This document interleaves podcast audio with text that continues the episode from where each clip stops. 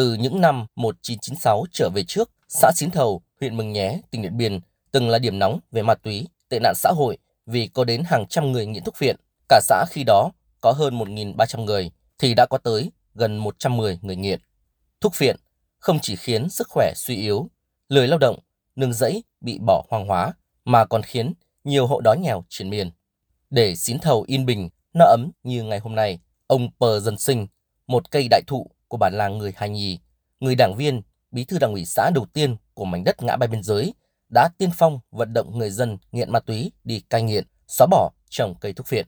Hiện dù ông không còn công tác trong nhà nước, nhưng ông vẫn luôn là người tiên phong trong phát triển kinh tế, giúp đỡ bà con cách làm ăn hiệu quả, thoát nghèo. Có 6.000 mét vuông ao nuôi cá, 50 con trâu, bò, 7 hecta sa nhân và vài chục con lợn thịt. Ông Sinh trở thành điểm sáng trong phát triển kinh tế ở Xín Thầu, được người dân tín nhiệm, yêu mến.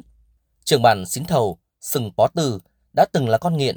nhưng với sự kiên trì, động viên, giúp đỡ, Sừng Pó Tư đã nhận ra chỉ có lao động, từ bỏ túc phiện mới có thể làm chủ cuộc sống và giúp đỡ gia đình vượt lên. Giờ đây, không chỉ thoát nghèo, Sừng Pó Tư còn là trường bản gương mẫu được người dân tín nhiệm. Chí Bờ Dược Sinh cũng là bảo cho tôi là lãnh đạo cho bà con vì là những cái gì lạ khạo cái ấy cho bỏ đi. Nói về anh Sừng Pó Tư, ông Pờ Dân Sinh chia sẻ. Quá trình cai nghiện thì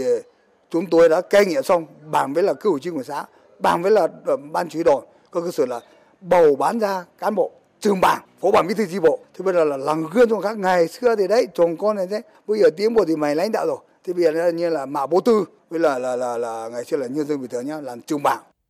còn đối với ông Lý Xuyến Phủ, nguyên chủ tịch ủy ban nhân dân xã Xín Thầu, dù đã 65 tuổi, nhưng kinh nghiệm hơn 40 năm đồng hành với lực lượng bộ đội biên phòng, thì mỗi buổi tuần tra của lực lượng bộ đội biên phòng đều thuận lợi hơn rất nhiều bởi sự thông thạo địa hình dù thời tiết mưa hay nắng. Ông Lý Xuân Phủ cho biết. Cái câu nói của các cụ là không bao giờ nó thay đổi được. Đấy, cái cổ mốt này là cổ mốt đảng nhà nước rất quan tâm. Đặc biệt là ba nước đã cùng nhau là làm làm hoàn thành cái 2005 này. Thế nên chúng ta là giữ giữ mãi mãi sau này con cháu mãi mãi để truyền lại cái truyền thống. Thiếu tá Đoàn Thanh Tuấn, chính trị viên đồn biên phòng Apa Trải, huyện Mường Nhé cho biết, sự đồng hành của nhiều gia làng, trưởng dòng họ, đảng viên gương mẫu như ông Sinh, ông Phù không chỉ cung cấp nhiều thông tin giá trị, nhanh, kịp thời về tình hình an ninh biên giới, mà còn góp sức rất lớn trong việc tuyên truyền quy chế bảo vệ đường biên cột mốc một cách tường tận cho bà con.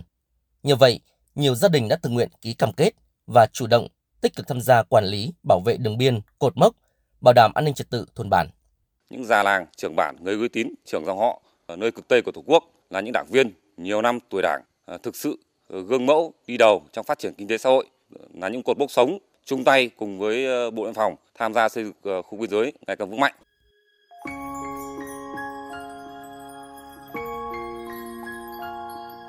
Nơi cực Tây Tổ quốc, một tiếng gà gáy, ba nước cùng nghe.